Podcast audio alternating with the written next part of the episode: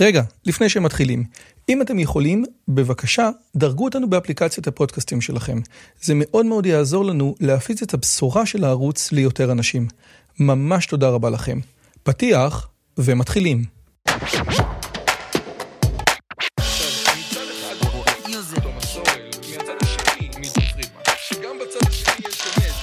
הפודקאסט של דוקטור רועי יוזביץ'.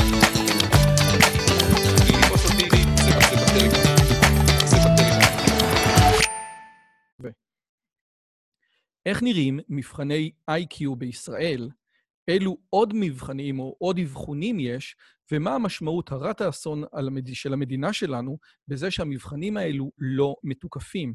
היום אנחנו הולכים לעשות שיחה סופר חשובה עם הנוירופסיכולוג שי פרנק. שלום לכולם וברוכים הבאים לערוץ שלי, ערוץ שמדבר על השכלה, אינטליגנציה וגם איך לגרום לכם להיות יותר אינטליגנטים, או לפתור מבחני איי-קיו יותר טוב בשיחת הסלון הבאה שלכם. אם עוד לא נרשמתם לערוץ, אתם מוזמנים גם להירשם, גם ללחוץ על הפעמון וגם להזמין ספרים בחנות, כי הערוץ הזה ממומן על ידיכם. אתם יכולים להזמין את הספר ראש גדול, מהפכת ההשכלה והאמת הלא נעימה על אינטליגנציה.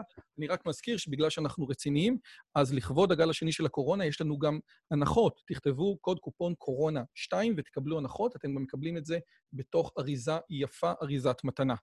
אז מכל ההרצאות שעשינו ומכל השיחות שעשינו, עושה רושם שאנחנו הולכים היום לדבר על אחת השיחות החשובות ביותר שיש, ואני רוצה להציג את האורח שלי היום, שקוראים לו שי פרנק, הוא פסיכולוג שיקומי ונוירופסיכולוג. הבן אדם הזה עומד בראש מערך הפסיכולוגי של השיקום של נפגעי ראש במרכז הרפואי שיבא בתל השומר. בעבר שלו הוא היה אחראי מערך האבחון במרכז להתפתחות הילד, ובמגזר הפרטי, שי גר במודיעין, הקליניקה שלו במודיעין, והוא עוסק בטיפול בצעירים ומבוגרים. הוא עוסק רבות באבחון בילדים ונוער עם קשיי למידה וקשב, ובאבחון ילדים שעברו פגיעה מוחית. אז קודם כל, שי, תודה רבה שהצטרפת. בכבוד. יפה, ואני רוצה להגיד משהו אישי על הסיפור הזה, כי uh, כשאני כתבתי את הספר אינטליגנציה, ביקשתי מחבר פסיכולוג שיפנה אותי למישהו שמתמחה בתחום של מבחני איי-קיו, כדי שאני אבין מה קורה בישראל, והוא הפנה אותי לשי פרנק. שי לא הכיר אותי, והוא היה מאוד מוזר לו שאני כותב ספר על אינטליגנציה, ולמרות זאת הוא השקיע בי משהו כמו שעה שיחה, הסביר לי כל כך הרבה דברים, עד, הוא היה כזה מקסים שהוא נמצא בספר, הוא אחד מהתודות של הספר. אז uh, זו הזדמנות טובה ל... Uh, להגיד שוב, תודה רבה על זה שהשקעת בי כל כך הרבה זמן, ועכשיו אני מקווה שזה ישתלם לך. אז יאללה, בואו נתחיל. כן. אז הנושא שבחרנו לדבר עליו, או בעצם הנושאים, זה אה, העולם של האבחון, מה זה אבחון בכלל, שהדבר הזה תקף גם למבוגרים, אבל בעיקר להורים לילדים, מבחני ה-IQ והמשמעות ההרסנית, או שאנחנו נגיע אליה, שהמבחנים האלה לא מתוקפים בישראל. מה זה אומר בכלל מבחן מתוקף? אבל ברשותך, אני רוצה להתחיל עם ה... דווקא עם העולם של ה-IQ, שזה משהו שאני מכיר אותו טיפה יותר. בהרצאות שלי, אני מבקש מאנשים לחשוב על שאלה שבן אדם חכם יכול לענות עליה, ובן אדם טיפש לא. עכשיו, עושה רושם שמבחן IQ זה רצף של שאלות שבן אדם חכם יכול לענות עליהם ובן אדם טיפש לא. אז השאלה שלי היא שתיים. א', יש שאלה כזאת שבן אדם חכם עונה עליה ובן אדם טיפש לא? ואם כן, אתה יכול לתת לי דוגמה לשאלה כזאת? יש בה משהו מאתגר בעצם הניסוח של השאלה שלך. אה, אנחנו גם צריכים בכלל לחשוב האם באמת חוכמה וטיפשות הן האינדיקציה לאינטליגנציה. מה זה בכלל אינטליגנציה? הרי זה מושג תיאורטי. והמבחן אינטליגנציה זה מבחן אה, כן, פרקטי שבא להעריך מנת משכל. האם מנת משכל בכלל זו אינטליגנציה?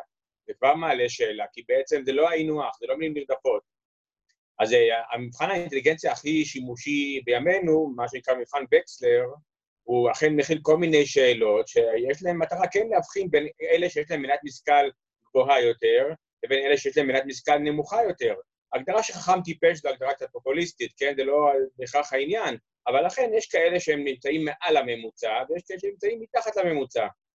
אז האם יש שאלה אחת ספציפית שמבחינה ביניהם? לא בהכרח, כי גם מישהו שהוא אפילו מתחת לממוצע, יכול להיות שהוא יודע אפילו מי, מי הוא פאוסט, או אני לא יודע, זו שאלה שנחשבת כשאלה קשה, אבל זה יכול להיות שעדיין בשאר השאלות הוא נופל, ואז בעצם הוא יוצא מתחת לממוצע. כלומר, דבר לא מוגדר לפי פריט אחד או לפי מטלה אחת. מבחן וקסלר כולל סדרה ארוכה של מטלות.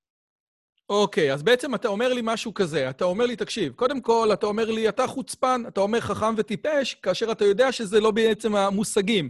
המושגים זה אינטליגנט, לא אינטליגנט, אבל יש דבר נוסף שהוא עוד יותר מעניין, שזה ה-IQ, כי מנת המשכל זה ה-IQ, מבחן וקסלר בודק את ה-IQ, ועכשיו השאלה היא, עד כמה ה-IQ משקף אינטליגנציה, עד כמה אינטליגנציה משקפת חוכמה. נכון? זה כאילו, זה כמה דברים שונים.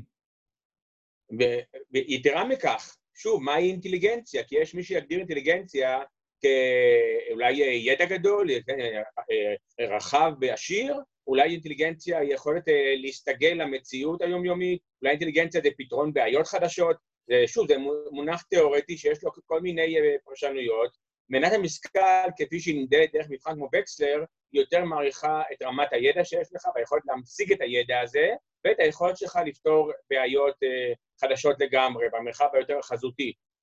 אז, אז, אז אתה יודע מה? לה, באמת, אז, אז, אז תראה, כן. אני, אני אתן לך הגדרה מהספרות, אולי ההגדרה המקובלת ביותר של אינטליגנציה של לינדה גוטפרסון. אני אקריא אותה, זה שלושה משפטים, והייתי שמח שתגיד לי, בתור אחד שמכיר את התחום, מה אתה אומר על ההגדרה של לינדה. אז לינדה אומרת ככה, לינדה, חברה שלי, כן? אינטליגנציה, כן. למרות שהזמנתי אותה לראיון, אני מקווה שהיא תבוא בקרוב. אינטליגנציה היא יכולת מנטלית כללית מאוד, הכוללת בין השאר את היכולת להסיק מסקנות, לתכנן, לפתור בעיות, לחשוב בצורה מופשטת, להבין רעיונות מורכבים, ללמוד מהר וללמוד מהניסיון. ואז היא מוסיפה את, הדו, את הדברים הבאים, שזה ממש חשוב בעיניי, זה לא רק לימוד ספרים, כן? book learning, כן? זה לאו דווקא הילד ש, שיודע לענות על השאלות הכי טוב, מיומנות אקדמית צרה או יכולת להצליח בבחינות. במידה רבה אינטליגנציה משקפת יכולת רחבה ועמוקה להבנת הסביבה שלנו, לתפוס את המהות, להבין דברים או להחליט איך לנהוג. היית הולך עם, עם, עם ההגדרה של לינדה? כן, אני בהחלט חושב שזו הגדרה לא רעה בכלל, היא מקיפה כמה וכמה היבטים. שוב, אני מניח שיש מי שיגדיר את זה אחרת לגמרי. יש, אתה יודע, הגדרה שבעצם אין אינטליגנציה אחת, אין מה שנקרא G-פקטור, איזה פקטור אחד, איזה גורם אחד שמסביר הכל, אלא צריך לחשוב על כמה וכמה פקטורים, אינטליגנציה רגשית, אינטליגנציה אקדמית, אינטליגנציה ביום-יום, אפשר לחשוב על כל מיני גורמים, אינטליגנציה של מוזיקה אולי, מוטוריקה, אז תלוי את מי אתה שואל, כן? אני באמת אה, בעד אה, אה, כמה שיותר לצמצם את המושג למשהו שיהיה יותר בסופו של דבר מועיל ויעיל, ואני הולך עם, ה, עם המושג הזה, כמו שאתה אומר, של אה, תהליכי העסקה, תהליכים גבוהים, תהליכי חשיבה גבוהים, שעוזרים לך בסופו של דבר לפעול ביום-יום בצורה יעילה ובאופן מסתגל. אז... זה מתחבר אז... פחות או יותר להגדרה שלה. אז קודם כל, מדהים. אני רוצה לחדד מה ששי אומר, אנחנו לא ניכנס לזה, כי יש לי פרק שלם על EQ, אבל בעצם מה ששי אמר פה מתחת למילים זה אם אינטליגנציה זה יכולת שמכילה כל כך הרבה דברים, וגם בישול זה סוג של אינטליגנציה, אז בעצם הורדת את המשמעות לגמרי. או כמו, שהיא, או כמו שהגיבורה במשפחת סופרל אומרת לילד שלה, כולם מיוחדים, הוא אומר לה, זה דרך אחרת להגיד שאף אחד לא מיוחד. אם כל אחד הוא אינטליגנט במשהו, אז המילה הזאת היא חסרת משמעות. אותו דבר גם לגבי תואר ראשון. אני חושב ששי נוגע פה בנקודה שהיא סופר חשובה. הנקודה השנייה, וחשוב מאוד להבין את זה, ועוד פעם, אני, אני, אני לא נכנס יותר, זה, זה הרעיון הזה שאינטליגנציה זה בעצם איזשהו מדד שעוזר לנו לנווט בחיים שלנו. ולכן אנחנו יודעים מהסטטיסטיקה שאנשים שיש להם אינטליגנציה גבוהה מתים פחות בתאונות דרכים. למה? כי, כי רוב תאונות הדרכים נעשות בגלל החלטות שגויות. לדבר בפלאפון תוך כדי שאתה נוהג, או לכתוב וואטסאפ, זה דרך לא נכונה להתנהל. ואנשים אינטליגנטים נוטים לקבל החלטות יותר נכונות בחיים שלהם. אתה מקבל את, את האמירה שלי? שמע, זו טענה מאוד מעניינת. יש איזה סייג לטענה הזו, אני מבין אותה ברמה העקרונית, אבל יש איזה סייג. אנשים שהם גם עם אינטליגנציה גבוהה, יכולים במקביל להיות עם ליקויים קוגניטיביים, עם ליקויים בתהליכי חשיבה. למשל, מישהו שהוא מאוד אינטליגנטי, אבל מאוד אימפולסיבי. זה יכול להיות בד בבד. אדם יכול להיות מאוד אינטליגנטי, כלומר גם להוציא במבחן וקסלר את הציון ה-130 במעלה של IQ, אבל ביום-יום הוא יכול במצבים מסוימים, שהוא ככה נלחץ מאוד, להיות מאוד אימפולסיבי, ודווקא לעשות מהלך שהוא בעצם מביא לתאונת דרכים. כלומר, שוב, זה, אני לא רוצה להיות, בעמדה פשטנית, לומר לך שיש תרכובת של פרמטרים וצריך לקחת בחשבון כדי להעריך האם אדם אינטליגנט באמת מסוגל גם לתפקד ברמה גבוהה יותר בכל עניין ודבר. זה לא מספיק, אינטליגנציה גבוהה. אז, אז קודם כל, עוד פעם, סופר נכון. אני רוצה, הנקודה הפשוטה היא שאינטליגנציה, כמו ששי אומר, היא לא חזות הכל, אוקיי? זאת אומרת, אם אני רוצה לקחת את הבן אדם ולהגיד, אוקיי, ממה הבן אדם הזה מורכב? יש לו פרמטרים של אינטליגנציה, שכנראה מבחן וקסלר בודק אותם לא רע, נגיע עוד מעט לזה, אבל יש פרמטרים אחרים, פרמטרים שהיינו קוראים להם אישיות. כמו שהגויים אומרים, את ה Big Five, כאילו מודלים של אישיות, עד כמה אתה בן אדם נחמד או לא נחמד, לא קשור לאינטליגנציה. אחד הדברים שאנחנו יודעים ממאה שנים של מחקר, שאין קשר בין אינטליגנציה לטוב לב. למעשה, בן אדם רשע ואינטליגנט הוא מזיק הרבה יותר. ו- וכל אחד צריך לשאול את עצמו, האם, האם, האם הוא היה רוצה יותר אינטליגנציה או יותר גריט, היום קוראים לזה גריט, את, ה- את העניין הזה שאתה קם וממשיך וממשיך וממשיך. תכונות אימפולסיביות לא קשורות לאינטליגנציה, אבל אני כן, כנגד שי, אגיד שבהינתן שהפרמטרים האחרים זהים, עושה רושם שאינטליגנציה זה אחד הפקטורים שהכי משפיעים על החיים של הבן אדם בחברה שהיא טכנולוגית, מדעית, מורכבת כמו החברה שלנו. נכון? אני בהחלט מסכים איתך. אה, רק לזכור שתמיד הכי משפיעים זה לא בהכרח אומר שהם הכי מספקים. אנשים אינטליגנטים לא בהכרח אנשים אה, שמחים בחלקם. כלומר, שוב, יש אה, עוד פרמטרים כמובן שמהווים מדדים לניבוי של שביעות רצון מהעולם הזה. וכבר אמר החכם באדם, הרבה חוכמה, מרבה מכאוב. אז יש לי עוד שתי שאלות קצרות על IQ, ואז אני רוצה לפתוח את זה באמת לסוגיית האבחון, ש- שאולי הרבה יותר מעניינת. קודם כל, איך נראה מבחן IQ? זאת אומרת, כמה שאלות, כמה זמן, ולמה לא עושים אותו על מחשב? למה צריך אותך בכלל בשביל לעשות מבחן IQ? אני נניח בא לעשות מבחן IQ אצלך, מה התהליך? שאלה טובה מאוד. Uh, תראה, אני לא יכול להיכנס לפרטים יותר מדי כן, uh, ולדקדק, מכיוון שזה כמובן חומר חסוי, אבל uh, אמר בכללית, במבחן IQ, שוב, אם אנחנו מדברים על מבחן הבקסט, יש כל מיני מבחני IQ, אוקיי? שהם נגזרת של התיאוריה הכללית של האינטליגנציה. אנחנו משתמשים בדרך כלל במצב היותר סטנדרטי בווקסלר, ייתכן מאוד שעבור אוכלוסיות מסוימות נשתמש במבחן אחר, יש מבחן רייבן, יש מבחן יוניק, יש כל מיני מבחנים כאלה ואחרים. הווקסלר בנוי מסדרה של מטלות, שהן חלקן יותר מילוליות, חלקן יותר עם נתונים חזותיים, והיום אנחנו מבינים בדיעבד, המבחן הוא כבר מבחן מאוד ותיק, היום בדיעבד אנחנו מבינים שהמטלות האלה הן טעונות בכל מיני גורמים. כלומר, כדי להצליח מטלה אתה צריך לבוא עם כל מיני מיומנויות. יש מטלות שיותר אה, דורשות ידע כללי, והיכולת להמשיג את הידע הזה, כן, לנסח אותו במילים. יש מטלות שיותר דורשות אה, פתרון בעיות, משהו כמו למשל, אה, אה, שאנחנו מכירים מילדותנו כל מיני מטריצות כאלה, שטיחים כאלה, שחסר חלק, וצריך להסיק אה, מה החלק החסר, כן, לפי אה, כל מיני קריטריונים אה, לוגיים כאלה. אז יש אה, סדרה של מטלות, ועל המאובחן, אה, לענות על כלל המטלות האלה, אוקיי? ועל פניו אתה יכול לענות, לענות את כל השאלות על מחשב. אין ספק שאתה יכול לבצע את זה. אבל מה, אוקיי? הדבר המשמעותי הוא לא הציון, אלא מה עומד מאחורי הציון. רגע, רגע, רגע, אז, אז, אז לזה אני רוצה להגיע כן. עוד, עוד שנייה, בגלל שזאת הנקודה הכי חשובה. אז רק תענה לי על עוד שאלה אחת ואני פשוט אסביר את מה שאתה אומר. כמה זמן לוקח מבחן כזה? כמה שאלות יש בו?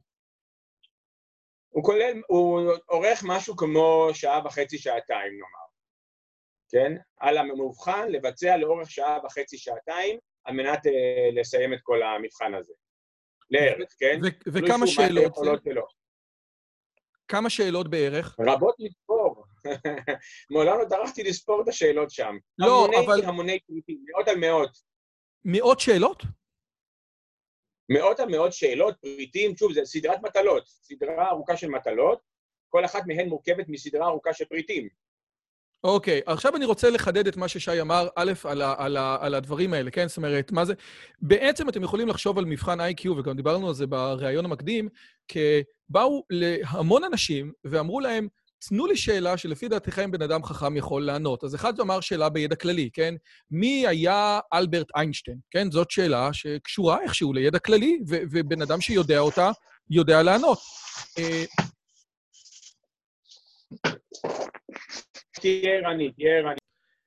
בכל אופן, אז אחד יכול לבוא ולהגיד שאלברט איינשטיין, או מי היה אלברט איינשטיין זאת שאלה, בן אדם אחר יכול לבוא ולהגיד, אוקיי, אם אחרי עיגול ועיגול יש לי חצי עיגול, מה יש לי אחרי ריבוע וריבוע?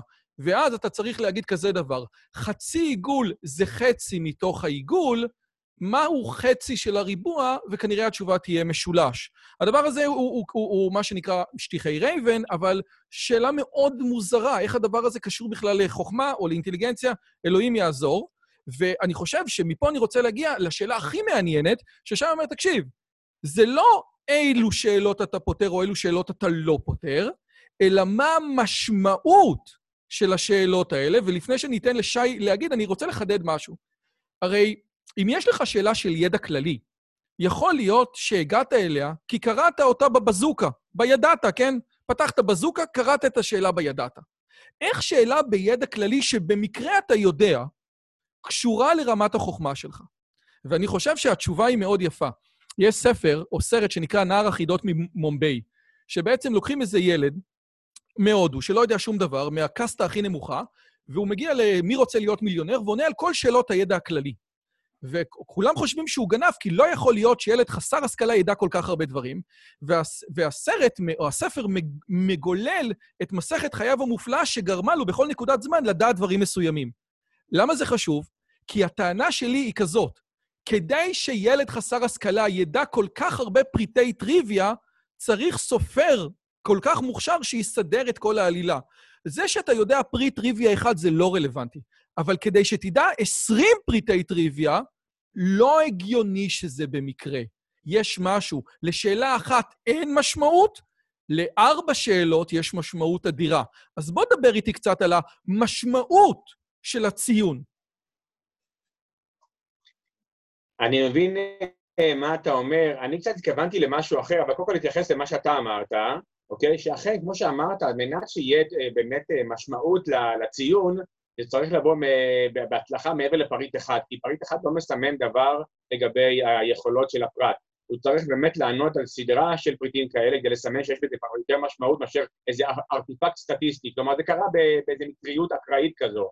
אז, אז לכן מכאן באה המשמעות שאתה מדבר עליה, אה, לכך שיש, לדברים יש תוקף ומהימנות. כלומר, זה לא קרה במקרה, זה היה קורה גם אם היית עושה לי איזה מחר, וזה גם מסמן איזה, כנראה איזה רעיון מאחורי הדברים האלה, איזה משמעות, איזה פקטור, איזה גורם, שכנראה שמדבר על איזה יכולת אה, של סקרנות וידע, ויכולת להשיג את הידע, ויכולת להמשיג את הידע. אז זה, זה דבר אחד של משמעות. אני מדבר על משהו אחר, על הפרשנות. כי שני אנשים יכולים להוציא בדיוק אותו ציון במטלה X, כן, נניח ידע כללי, ועדיין, אה, אה, אחד, אה, כמו שאתה אומר, אפילו במקרה, מכיוון שהוא חי את הנושאים האלה, חי בפועל, אז במקרה יודע את הנושאים הספציפיים האלה, אבל לא יודע אלף ואחד נושאים אחרים. ואילו אחד אחר, הוא פשוט יש כללי מאוד רחב, ולכן הוא מצליח כך. אולי דוגמה אפילו יותר טובה מאשר הדבר הזה, זה לחשוב נניח על מבחן שבו אני בודק קריאה, ושניים נכשלים בקריאה, אחד, הוא נכשל מכיוון שיש לו לקות למידה בקריאה, כלומר הוא לא מצליח להמיר את האותיות לצלילים נכונים, והשני יודע לקרוא מצוין, אבל מרבה לשגות מכיוון שהוא מאוד אימפולסיבי, והוא לא באמת מתבונן על, על המילים. ואז שניהם עם אותה תוצאה. התפקיד שלי כמאבחן הוא לפרש את הדברים, להבין מה עומד מאחורי, מאחורי הציונים, מה קורה בקופסה השחורה של מי שעובר אבחון. ולכך צריך בן אדם שיעשה את הדבר הזה, וינתח את הממצאים, וגם, אה, אפילו יודע מה, עוד לפני זה, לפני זה, אה, היום אה, הבחנתי ילדה צעירה, והיא, היו לה מקומות שהיא פתאום לא רצתה לבצע בכלל. אז אם מול מחשב, מחשב, היא פשוט לא תבצע. היא צריכה את הנוכחות שלי, את הנוכחות האמפתית שלי. להזכיר לך, אני פסיכולוג, אוקיי? אני לא בוחן, אני פסיכולוג שמאבחן, הנוכחות שלי שם מאפשרת לאסוף אותה ולסייע לה, כן, לבצע את האבחון בכלל. כן? לכן אי אפשר להסתפק במחשב, צריך בן אדם נוכח, מפרש, משהו הומניסטי, אוקיי? רגע, ועוד דבר, אני אגיד לך עוד דבר, גם אם אני רואה שיש תוצאה מסוימת, אני צריך לשאול שאלות, למה התוצאה הזאת דווקא אה, התרחשה? מה קרה שם לילד או למבוגר שביצע את האבחון? ולכן אחרי המטלה אני חוזר לפריטים שהוא לא ידע, ומנסה להבין מה עמד מאחורי הכשל שלו. אז אני צריך אותי כמפרש, כמי שמעלה השערות, מאשר אותן או מפריך אותן. אוקיי, אז תן לי... ולכן אנחנו עדיין נדרשים, בני אדם. אז, אז תן לי לשאול אותך שתי שאלות. זאת אומרת, קודם כל הערה. אתה בעצם אומר, העובדה שבן אדם, נניח מתוך מטלה של 30 שאלות, ענה על 10, שני אנשים שענו על 10 מתוך 30, אחד כי הוא באמת פחות אינטליגנט, ואחד כי, כי לפני שהוא בא אליך, הוא איבד את האייפון שלו, והוא לא מרוכז בכלל, ו- ואת זה מה שאתה צריך לבוא ולדעת. עכשיו, זה סבבה, נכון. הבנתי. אבל הדבר השני שלא הבנתי, מקודם נתת לי דוגמה אחרת. אמרת לי, יש בן אדם בידע כללי שהוא במקרה בתוך התחום, ויש בן אדם שבאמת הידע הכללי שלו הוא מאוד רחב.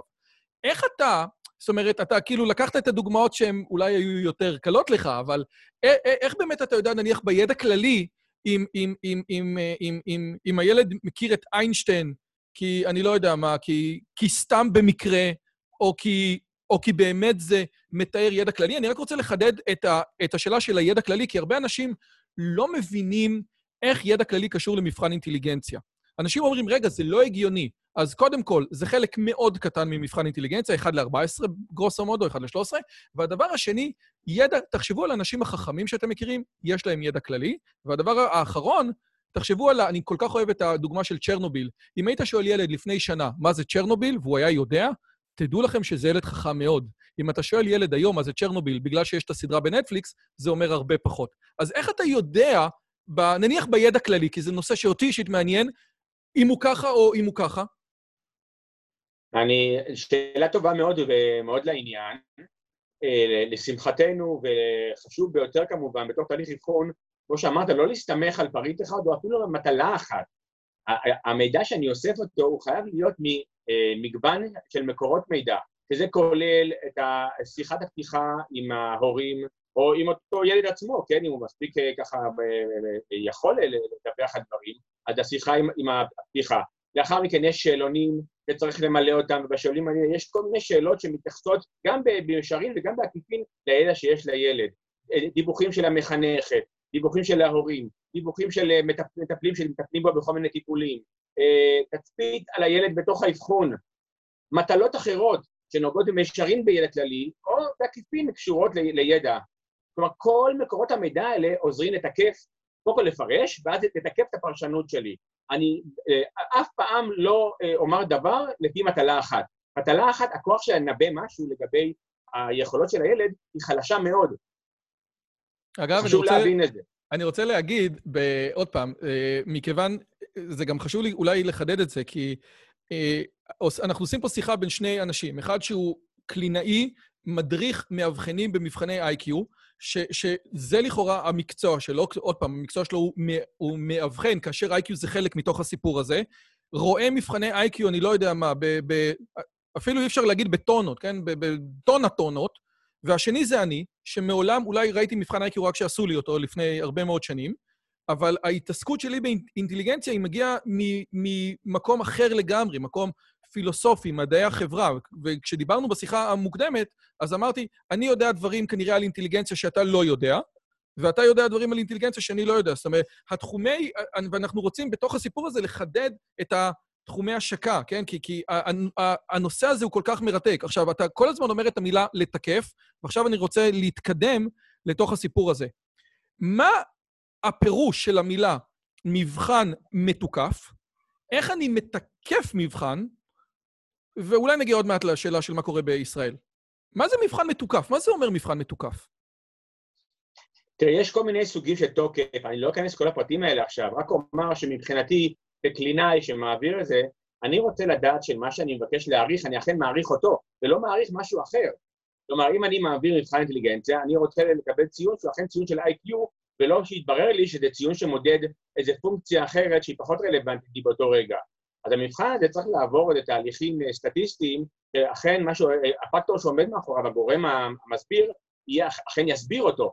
כי בוא נגיד ככה, גם אם אפילו מבחן מתוקף, אם אני אקח מבחן אה, אינטליגנציה, כן, כמו שאמרנו, הווקסלר הזה, ואעביר אותו למישהו שהוא עיוור, אז יש שם מטלה שהוא צריך לסדר קוביות לפי מודל מסוים. הוא לא יוכל לבצע את, את, את המטלה הזאת הרי. אז אה, עבור אותו אדם, המבחן הזה בעצם הוא לא משמש להערכת מילת משכל, הוא בודק את, ה, אה, את הכושר הראייה שלו. הוא ייכשל במבחן בגלל כושר הראייה, לא בגלל האינטליגנציה. כלומר, גם מבחן שהוא עבר אה, את הסטטיסטיקה הנכונה ואת הנרמול, כלומר, נבדק על, מדגם מייצג של האוכלוסייה, צריך עדיין מול, מול אדם ספציפי להבין האם האדם הספציפי נכון למבחן הזה, או שבעצם צריך לה, להעביר לו מבחן אחר לגמרי, אוקיי? אז התקף הזה, משמעות שלו זה שאני אכן יכול להעביר את זה לאדם X, את המבחן הזה שאכן מתאים להערכת המנת משקל שלו דרך המבחן הזה. ואני יכול לעשות את זה היום וגם בעוד שנה, וזה עדיין יהיה רלוונטי. לא פתאום יום אחד ציונים כאלה, ויום אחר ציונים אחרים. לא, משהו גם לא מהימן בביצוע של המבחן. אוקיי, אז אה, קודם כל... השאלה מה קורה בישראל. רגע, רגע, שנייה, אני עוד לא אגיע לזה, אני רוצה רק לחדד את... אה, אוקיי. אה, לספר לציבור, או לספר לקהל שלנו במילים יותר פשוטות את מה שאמרת. וכאשר אני מדבר על מבחן, אני מדבר בעצם על שני פרמטרים. אחד שהוא ולידי ואחד שהוא פרדקטבילי. כשאני אומר ולידי, אני בעצם אומר שאם אני מודד את הגובה שלך עם סרגל, ואתה מטר שמונים וחמש, ואני מגיע אחרי יומיים, והסרגל נותן לך 210, אז יש בעיה בכלי מדידה. הכלי מדידה הוא לא אותו הדבר. גובה זה דוגמה נהדרת למשהו שהוא ולידי. אני מודד מטר שמונים וחמש, אלא אם כן הגעת למיטת סדום, אתה תישאר מטר שמונים וחמש צפונה, כן? אותו דבר לגבי משקל. המשקל הוא ולידי, כן? שקלתי אותך עכשיו, אם לא עשית שטויות, שקלתי אותך עוד שבוע, אותו הדבר. השאלה היא, האם ציון ה-IQ, או שבא, או ציון המינת משקל, שבא לתאר את האינטליגנציה, האם הוא כזה? והתשובה היא, וזה אנחנו יודעים מהסטטיסטיקות בארצות הברית, שהתשובה היא כן, הוא כן ברמה של 2-3 נקודות. אם אני עושה לך מבחן איי-קיו ואתה 103, תבוא עוד 4 שנים, כמובן אם אתה גדול, כן, ואתה לא זה, תבוא עוד 4 שנים, הציון שלך יהיה 103, 104, 105, 102, אותו דבר. ציון איי-קיו זה אחד הדברים הוולידיים ביותר שהפסיכולוגיה הצליחה לייצר במאה השנים האחרונות. וכבר אמרו חז"ל שאם כל הסטטיסטיקות של ה-IQ לא מוצאות חן, לא מספקות אתכם, קחו את כל הפסיכולוגיה ותזרקו אותו לפח. כי כל דבר שהפסיכולוגיה עשתה במאה השנים האחרונות, הרבה פחות אה, מתוקף מ-IQ. אבל זה דבר אחד. הדבר השני זה מה שנקרא פרדקטבילי. האם הציון הזה מנבא את מה שהוא אמור, כאילו, הציון הזה הוא חסר משמעות, כן? זאת אומרת, מה זה אומר 130 איי-קיו? האם אנשים עם 130 איי-קיו באמת מסתדרים בעולם טוב יותר? ובהקשר הזה, אני, יש לי הרבה מאוד בחינות איי-קיו שראיתי מארצות הברית. אי אפשר לתרגם אותם לישראל. אני אתן דוגמה פשוטה, ואז אולי שי אה, יחדד אותה. כשאני שואל ילד בארצות הברית, מי היה הנשיא השני בארצות הברית? ילד, אוקיי? וכשאני שואל ילד בישראל מי היה הנשיא השני של ארה"ב, זה שתי שאלות אחרות לגמרי. ילד בישראל שיודע מי היה הנשיא השני של ארה"ב הוא גאון, לעומת זאת, ילד בארצות הברית שלא יודע מי היה הנשיא השני, הוא דביל. וסלח לי שאני אומר, בסדר? זה בכל אופן הזה. זאת אומרת, איך אתה בוחר? מה זה השאלות האלה בכלל? השאלה, למשל, אה, אה, אה, נניח אני רוצה את השיר, זה, זה Road Less Travel. השיר המפורסם ביותר בספרות האנגלית. למה אני אשווה אותו? לכן לציפור של ביאליק או למשהו אחר? נכון? אתה, אתה מסכים עם ה... לחלוטין. אבל יש לכך פתרון. או... יש לכך פתרון. הפתרון הוא שבעצם כשאנחנו לוקחים מבחן שבעצם מקורו במדינה אחרת, אם זה באנגליה או ארה"ב, אנחנו צריכים, אה, כן, לחפש את ההגבלות האלה בישראל, אבל גם אם ההגבלות לא מדויקות, עדיין כל עוד אנחנו עושים נורמות בישראל, כלומר אנחנו מעבירים את זה למדגם מייצג של האוכלוסייה בישראל, אז דיינו, כי בסופו של דבר אנחנו נשווה את זה לאוכלוסייה שלנו. אפילו אם אני אשאיר את השאלה על הנשיא השני של ארצות הברית, אז מן הסתם זו שאלה שהרבה ישראלים לא ידעו לענות עליה, ובנורמות זה ייקח את זה בחשבון, כלומר זה לא יהווה איזו הפרעה או איזו הטיה משמעותית, כי עדיין עשינו נורמות ישראליות, הבעיה היא מה קורה שאנחנו לא עושים נורמות ישראליות, ואנחנו משאירים את השאלה כפי שהיא, ואת הנורמות האמריקאיות, או הנורמות האנגליות. זאת הבעיה המרכזית. אה, ואז אני שואל שאלה, זאת אומרת, אני לוקח שאלה שהייתי צריך לתת לה משקל, כמו הנשיא השני של ארצות הברית, הייתי צריך שהיא שאלה עם משקל אה, מסוים בארצות הברית, ואני פתאום, וילד עונה עליה, ואני לא מוצא באמת שהילד הזה הוא מיוחד, או שאלה הפוכה. זאת אומרת, שאלה שהייתה קשה מאוד בארצות הברית, כמו משהו על התנ"ך, ובישראל, כן, אני חושב שדיברנו מקודם על המילה תריסר, כן? אתה יודע שיש קהילות שיותר ידעו את זה, יש קהילות שפחות ידעו את זה. זאת אומרת, יש לנו נטייה שילדים דתיים יותר ידעו מה זה המילה תריסר מילדים חילוניים. ואני לא מתקף. עכשיו, חשוב להבין, מבחני ה-IQ בארצות הברית, שזה המקום שעושים בו הכי הרבה מבחני IQ, הם מבחנים שהם מנורמליים. זה אומר, 50% מהאוכלוסייה הם מעל 100, 50% מהאוכלוסייה הם מתחת ל-100. 2% מהאוכלוסייה הם מעל 130. 2% מהאוכלוסייה הם מתחת ל-70, כן? זה 96 אחוז שבין שתי סטיות תקן. אני יודע בדיוק כמה אחוז מהאוכלוסייה יהיו לי ב-IQ 150 ומעלה, וזה לא קיים בישראל בכלל, בכלל, בכלל. עכשיו, א', למה לא עשו את זה? ר, הנה, סליחה, סליחה. אז בוא תגיד לי, אז, אז בוא אתה תגיד בוא, מה כן קיים. בוא נתאר מהכללת יתר. כן. אוקיי, יש לנו uh, מבחני אינטליגנציה שהם הם, הם, אה, לפי גיל, אוקיי? אז יש מבחן אינטליגנציה של מבוגרים, שלחלוטין לא עבר תיקוף ונרמול, ויש את הילדים שכן עבר תיקוף ונרמול. אז צריך לעשות הבחנה מאוד חשובה פה, כן? מי שמבוגר שעושה מבחן אינטליגנציה, הוא בעצם עושה מבחן אינטליגנציה שתורגם לעברית, ועבר התאמות מסוימות, אבל לא בעצם, אין לו נורמות ישראליות. אז, אז בעצם אתה אומר שהציון אם אני בתור מבוגר מגיע למכון שעושה ציון, שעושה את, אה, את, את, מבחן, ואני אומר, בואנה, אני 130, אז אני יכול להניח שאני מעל הממוצע, אבל בוודאי זה לא אומר שאני 130. אגב, הווקסלר לילדים, מה שנקרא הוויסק, נכון? יש את הוויסק ואת הוויסק. Okay. כן. הווקסלר לילדים עבר תיקוף לפי דעתך אה, טוב, כי אני לצורך העניין בספר הזה, כן, נתתי דוגמה שקיבלתי מכמה חברים, שאמרו לי, למשל, יש בווקסלר אה, באנגלית שאלה של מה זה ארוחת בוקר, או מה זה breakfast.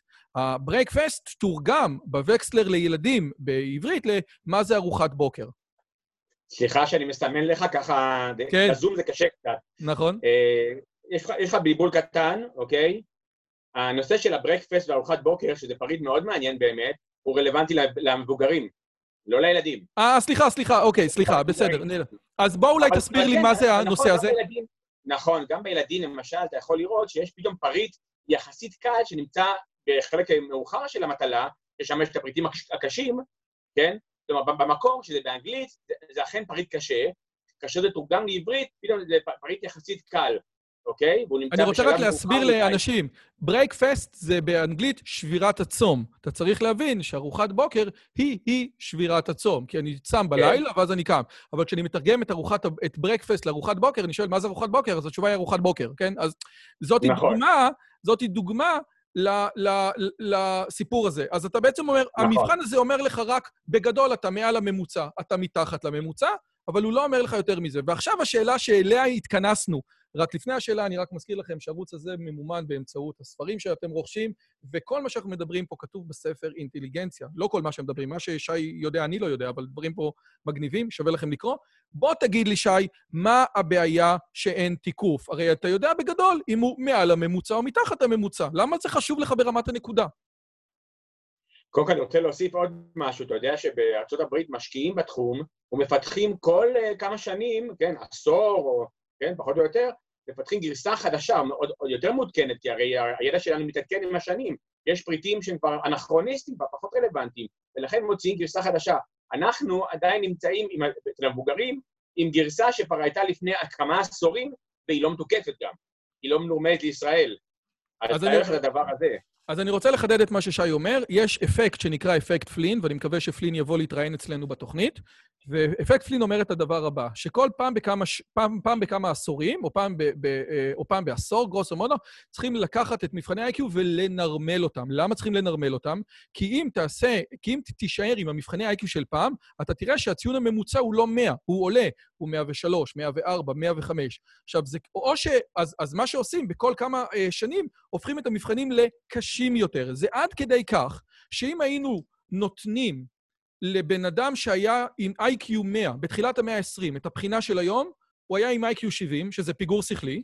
לעומת זאת, אם הייתם חוזרים אחורה בזמן ועושים את הבחינת איי-קיו של תחילת המאה ה-20, הייתם עם איזה איי-קיו 140 של גאונים. עכשיו, לא שהבן אדם בתחילת המאה ה-20 הוא, הוא עם פיגור שכלי, ולא שאתם גאונים, פשוט יש איזשהו תהליך שאנחנו מדברים עליו, עליו בספר שנקרא אפקט פלין, אבל אם אתה לא מנרמל, אז אתה נמצא עוד פעם במקום שציון ה-IQ לא אומר שום דבר על היכולות הקוגניטיביות שלך. אז, אז, אז אתה יודע מה, אולי אפילו הוא לא אומר אם אתה מעל הממוצע או מתחת לממוצע, הוא סתם נותן את זה, זה סתם חידות של עיתון לאישה כזה. טוב, אתה, אתה, יש לך נטייה, אתה יודע, לשים דברים ככה בקצוות שלהם.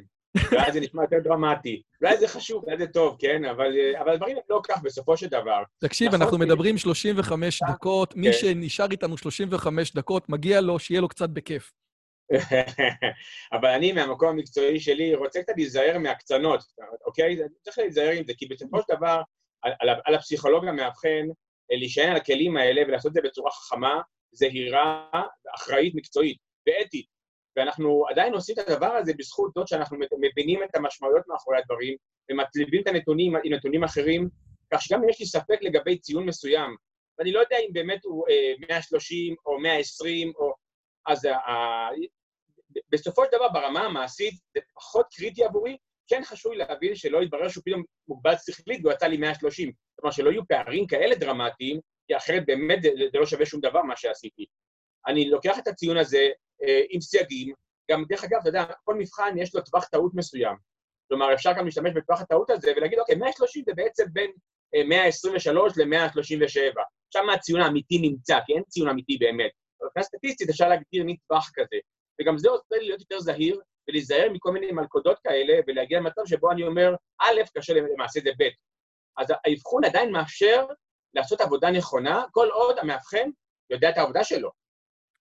סייג אבל- חשוב. אבל אתה בעצם אומר שמה שאני מבין ממך זה שמכיוון שהמבחן לא מתוקף, העבודה שלך בתור מאבחן הופכת להיות סוג של עבודה בלשית הרבה יותר קשה, ואם היית נכון. עכשיו בארצות הברית, או אם היית במקום שכל שנה מתקפים, ומתקפים את זה גם לפי אוכלוסייה וזהויות אתניות וכל הסיפורים האלה, העבודה שלך בתור מאבחן הייתה יותר קלה. אתה ממש עושה עבודה בלשית היום.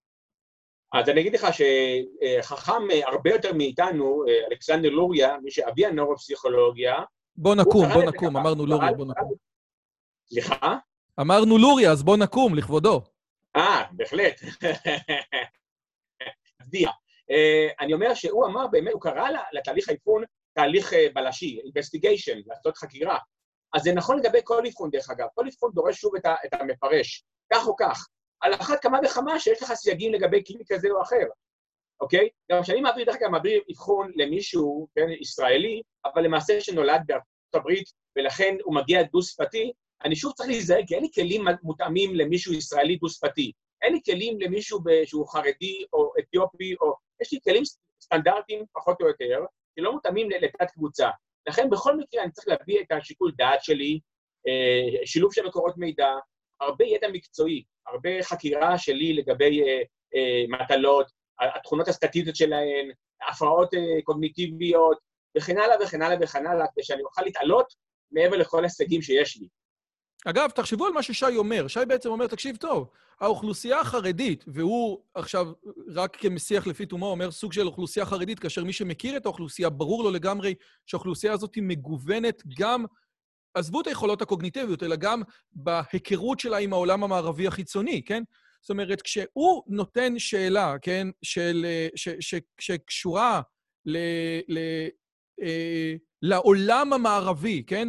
חלק משאלות IQ זה, זה כל מיני, כמה אתה מבין את הזה, כאילו, אה, למה רושמים כתובת על אה, תא דואר, או כל מיני דברים כאלה, כאילו לראות שאתה מבין פחות או יותר. זאת אומרת, או הוא מראה לילד פלאפון, והילד לא רואה פלאפון כי הוא לא מכיר את הדברים האלה, אז הדברים האלה מטורפים. עכשיו, הוא, הוא, הוא מדבר על אוכלוסייה חרדית, אבל האוכלוסייה הזאת היא ודאי שמי שמכיר, יש אוכלוסייה ליטאית שהיא יותר מודרנית, אוכלוסייה חרדית קשה, או, או, או, או מה שנקרא חסידית, שכדי להב... שאי אפשר לבחון אותה בכלים של אוכלוסייה חילונית במדינת ישראל. ומפה אני רוצה להגיע אולי לשאלה הכי משמעותית. ציון IQ, ואת זה כתבתי גם בספר, ציון IQ 70 בארצות הברית, זה, א', זה, זאת ההגדרה של הרב של פיגור שכלי, אבל בארצות הברית IQ 70 יפתור אותך מהכיסא החשמלי במקרה של רצח. זאת אומרת, אם רצחת מישהו וציון ה-IQ שלך יוצא 70, אתה, אתה לא אחראי למעשיך כי אתה עם פיגור שכלי. אגב, אם רצחתם מישהו, תענו על כל השאלות כמו טמבלים, אולי זה יעזור לכם. אבל ב- ב- בישראל אין עונש מוות, אבל בישראל ההגדרה של פיגור שכלי היא הגדרה כלכלית, היא הגדרה של ביטוח לאומי, היא הגדרה משמעותית. ובעצם הפחד ששי מדבר עליו, אם אני רוצה לחדד נכון, זה א', לא לתת למישהו שצריך את הכלים האלה, לא להגדיר אותו בתור אחד עם בעיה אמיתית, ולכן אנחנו עושים בעיה, או מהצד השני, להגדיר מישהו שהוא כן בסדר כפיגור שכלי, נכון? זה, זה שני הצדדים האלה. אכן. רק דרך אגב, שוב, קצת אה, לדייק בדבר, היום אנחנו קוראים לזה מוגבלות שכלית התפתחותית. הפיגור שכלי הוא כבר אה, מושג אה, לא רלוונטי להיום, זה נקרא מוגבלות שכלית התפתחותותית. אוקיי, בסדר. אני, אני אגיד, זה, זה, זה היום, היום אנחנו... אני, יש... לך, אני אתייחס למה שאתה אומר, אני, אז אני אומר, באמת יש משמעות לציונים האלה, משמעות מעשית, ואכן, כמו שאתה אומר, בישראל זה הנושא של ביטוח לאומי וכן הלאה.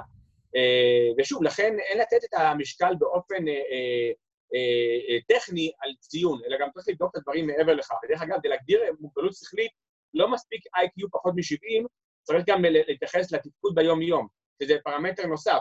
יש מנת משכל פחות מ-70, פלוס תפקוד ביום-יום שהוא נמוך, שזה בודקים באמצעים אחרים. אוקיי, אז אני... שני הפרמטרים הם, הם, הם מתחת לנדרש. טוב, אז אני חושב שמפה, אחרי שדיברנו על הדברים האלה, קודם כל זה באמת מרתק לגמרי, אני רוצה להגיע אולי IQ בסופו של דבר זה חלק מסט יותר גדול של אבחונים, מה שנקרא בטריה. אז הייתי שמח אם תגיד לי, איזה עוד אבחונים יש? האם יש אה, אבחונים רגשיים? ועוד פעם, אל תגיד לי את ה... את ה אתה יודע, אל תפרוס או אל תחשוף את כל השאלות, אבל איך אתה בוחן דברים אחרים? זאת אומרת, איזה אבחונים יש ואיך אני בוחן אותם? אוקיי. Okay. אז כמובן, שוב, הנושא של ה-IQ כמובן הוא, הוא פקט פקטור בתוך האבחון, הוא לא אבחון לפני עצמו, אלא הוא נושא שאני בוחן אותו במסגרת אבחון. למעשה, כאשר אני עורך אבחון, אני רוצה לעשות מיפוי רחב, רב-תפקודי של האדם, כי אני רוצה לראות אותו בצורה הוליסטית, שלמה, אני לא רוצה לראות אותו כקטגוריות, קטגוריות, אלא אני רוצה לראות כמה שיותר אינפורמציה לתת עליו, ותסביר לי באמת אה, מה מקורות הכוח שלו, ומה אה, צריך לחזק אצלו. ולכן אני בודק כל מיני פרמטרים. אז מנת משכל זה פרמטר אחד, ויש פרמטרים יותר קוגניטיביים, כמו למשל הקשב שלו, תפקודי ניהול, זיכרון. יש תפקודים אקדמיים, קריאה, כתיבה, חשבון, אנגלית, ויש כמובן אספקטים יותר רגשיים, תוך-נפשיים, בין-אישיים, אוקיי? שאני בודק אותם דרך כלים אחרים לגמרי.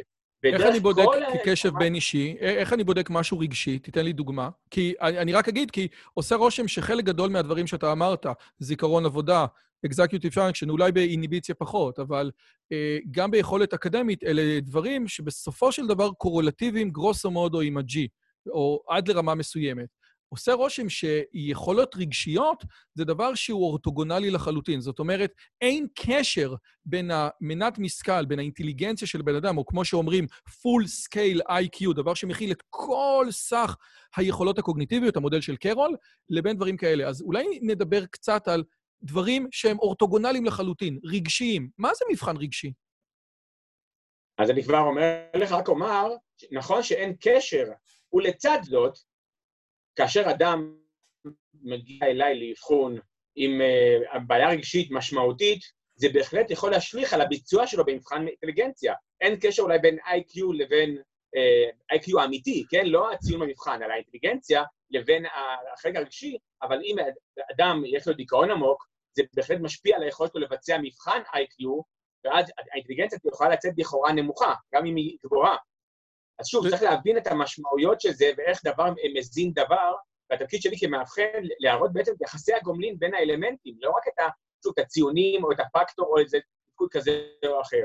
הנושא של אה, התחום הרגשי, כמו כל תחום אחר, דורש אה, אה, שימוש בכלים מגוונים, כמה שיותר מגוונים. ואני חוזר ואומר, השיחה שלי עם ההורה, עם הילד, אה, אינפורמציה מהמחנכת, התצפית שלי עליו, איך הוא מתנהל בתוך האבחון, כלומר, אם אני מעביר לילד אבחון, והוא כל הזמן אומר, עשיתי בסדר? זה, זה טוב מה שעשיתי? לא, עשיתי גרוע. זה המון אינפורמציה בשבילי שמתרכבת עם השאלונים, עם המטלות שהוא מבצע וכן הלאה וכן הלאה. יש מטלות ייעודיות, ייעודיות לנושא של הרגשי, מה שאנחנו קוראים להן מטלות השלכתיות, שבעצם אה, יש, אה, הילד נדרש להתבונן על נניח תמונות ולספר סיפור, או לצייר ציורים. יש כל מיני מטלות כאלה, כמה וכמה כאלה, שנותנות לי הצצה לעולם הנפשי שלו. רגע, רגע, רגע, רגע, רגע, אני יכול להקרין איזה משהו, שי? אני חייב להקרין את הדבר הזה. אוקיי. אז uh, זה uh, uh, מה שאתם רואים פה, כי יש כאלה שרואים אותנו בספוטיפיי, uh, זה מתוך מצגת מאוד גדולה שאתה מעביר ל... ל אה, אה, אתה בעצם מדריך מאבחנים, זאת אומרת, אתה מדריך פסיכולוגים ב, ב, בהתמחות שלהם, אני חושב, נכון. נכון?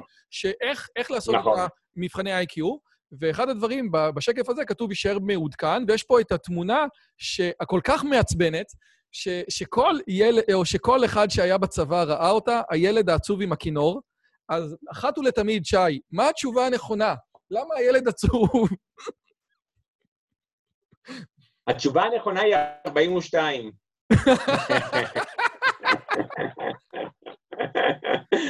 כן. ואל תשכח מגבת, כן? כן, כך מגבת. הילד הוא- הוא הוא הוא יהודי מנוחין. הילד הוא יהודי מנוחין. הוא ילד אמיתי, כן? אה, באמת? הוא ילד, קוראים לו יהודי מנוחין, כן, כן, כן, הכנר יהודי מנוחין, זו תמונה שלו כילד, ואין תשובה נכונה, באמת שאין תשובה נכונה, לא כאילו אני אומר את זה, אין תשובה נכונה, כל אחד מספר סיפור, והוא מספר את הסיפור של עצמו, מהעולם הפנימי שלו. ואני צריך לש- לשמוע את הסיפור הזה, ולראות איך הסיפור הזה אה, מסמן לי משהו לגבי העולם הפנימי שלו, יחד שוב עם עוד אה, אה, מידע אחר לגמרי שמגיע מכל מיני כיוונים. אני לא אה, אה, אה, אשקול דברים ואחליט דברים ואכריע אכריע על דברים לפי הסיפור הזה, ממש לא. אם אני. אעשה את זה, אני חוטא... שי, מה? אל, אל, אל תיעלב ממה שאני אומר לך עכשיו, אבל עושה רושם... אני, רגע, אבל עושה רושם שאין תשובה נכונה, אני מסכים, אבל יש תשובה לא נכונה. זאת אומרת, היה לך פעם ילדים שאמרו דברים מטורפים לגמרי, ואמרת, תקשיב, הילד הזה צריכים לאשפז אותו? אה, שוב, בלי האמירה העוקצנית שלך, אה, אה, אכן אם יש תשובה שהיא חריגה במיוחד, אני שואל למה? אני שואל מה קורה שם. אתה מבין? משהו קורה שם. האם יש לו בעיה של תפיסה חזותית, דרך אגב, עוד לפני הרגשי? האם הוא לא, לא רואה נכון את התמונה, ואז מספר איזה סיפור כי הוא ראה את זה אחרת לגמרי? או שאולי, חס וחלילה, יש, הוא נמצא במצב פסיכוטי, משהו אצלו לא מחובר, והבדק מציאות שלו לקוי, ואז יש פה תמונה שצריך לבדוק גם אותה, לחשוב על הפרשנות של זה ולהבין האם הוא זקוק לעזרה. תלוי אני חי- איזה אבחון אני עושה, למי. אני חייב להגיד לך שכל פעם שאני רואה את התמונות כאלה, אני כבר לא עושה בחינות מהסוג הזה, אבל כשהייתי בצבא, כל פעם שראיתי את זה, הייתי צריך הרבה מאוד כוח כדי לא לרשום את מה שבאמת אני חושב. אה, ו- וזה באמת עושה רושם, כי אתה יודע, נניח זה כמו העניין הזה של העץ, כן? כי איך אה, מציירים עץ? עושה רושם שהדבר הזה כל כך נכנס לתרבות שלנו, שהמשמעות של לצייר עץ היא אפס. כי כולם יודעים היום שצריך לצייר עץ עם שורשים וכל החרטא הזה, ו- ולכן, או כמו שאמר לי פעם פסיכולוג, ילדים לפעמים לא יודעים איך לצייר, אז הם מעתיקים מהחבר שלהם שיושב על ידם בגן, אז המשמעות של הציור הופכת להיות כמעט אפס, אתה יודע, זה, כאילו, יש כל מיני סיפורים שאתה אתה מצייר את האבא עם. ידיים גדולות, ו... נכון או לא?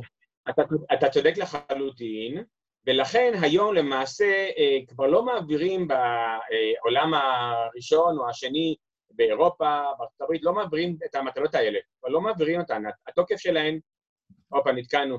היא לא, אתה לא נתקעת. אה, לא, השאלה אמרת, היא, סליחה. אולי בגלל כן. זה כתבת אצלך, האם תעזו להיפרד מה-TAT? ה-TAT זה הבחינה הזאת? כן.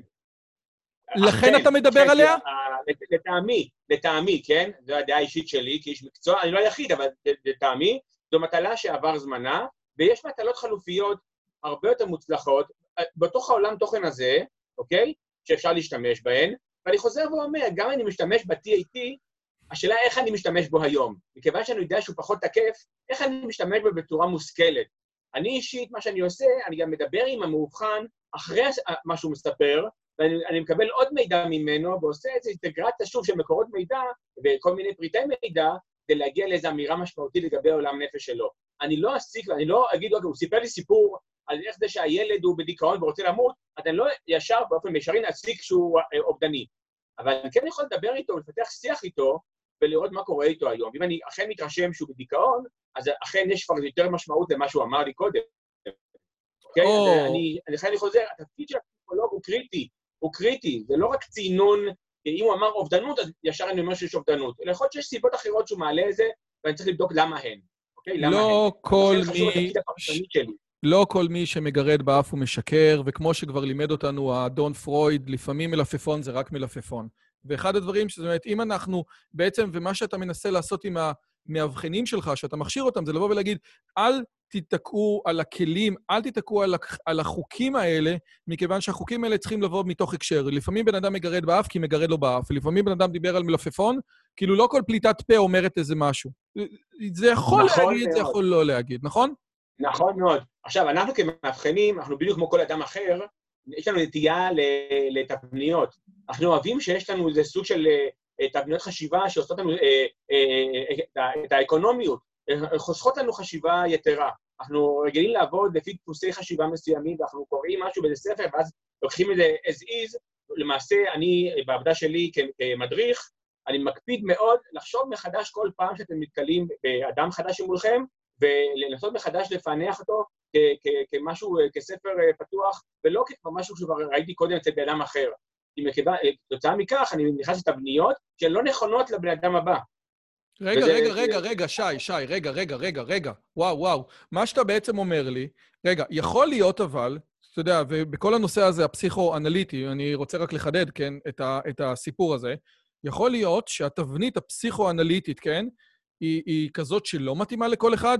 זאת אומרת, וכשבן אדם אומר, תקשיב, אין לי, אין, אין לי שום דבר, אין לי, אין לי משהו עם... אה, אה, אה, אין לי משברים עם אמא שלי או עם אבא שלי, אז במקום להגיד, יש לו משברים והוא מדחיק, לבוא ולהגיד, אוקיי, התיאוריה הזאת עובדת על אנשים מסוימים, היא לא עובדת על אנשים אחרים, ואולי צריך איזה מיקס כזה של, יש כאלה שהתפיסה היונגיאנית, היותר רוחנית תעבוד עליו, יש כאלה שהתפיסה הביהביוריסטית יותר תעבוד עליו, יש אנשים שהם כנראה תקועים בתוך העולם הפסיכואנליטי, יש כאלה שהם תקועים בתוך העולם של המשמעות של אה, פרנקל וכן הלאה וכן הלאה, נכון או לא? אז אה, כן, שוב עם סייגים, תמיד עם סייגים. כי בסופו של דבר אתה ואני כמובן יודעים שכאשר כותבים מאמר, מאמר מחקרי הוא בנוי על, על, על הקבוצה, הוא לא בנוי על הפרט. כלומר, אני מאבחן פרט, אני לא מאבחן קבוצה. גם כשאני בודק מול נורמות, אני צריך לראות מי זה יוסי, לא מאיזה קבוצה הוא הגיע, אוקיי? כי יוסי יכול להיות שיש לו עולם תוכן שונה, כן? שהוא, שהוא שונה מה, מהקבוצה שלפיה נבנו הנורמות, אוקיי? אז אם אני למשל רואה במטלה מסוימת שהוא אה, אה, עונה תשובות מסוימות, ואני, ו, ולפי התבנית זה אומר שיש לו בעיה בהפשטה, אבל יכול להיות שאצלו זה משהו אחר. כי שוב, יוסי הוא, הוא פרט, הוא עולם ומלואו, הוא לא רק שייך לקבוצה.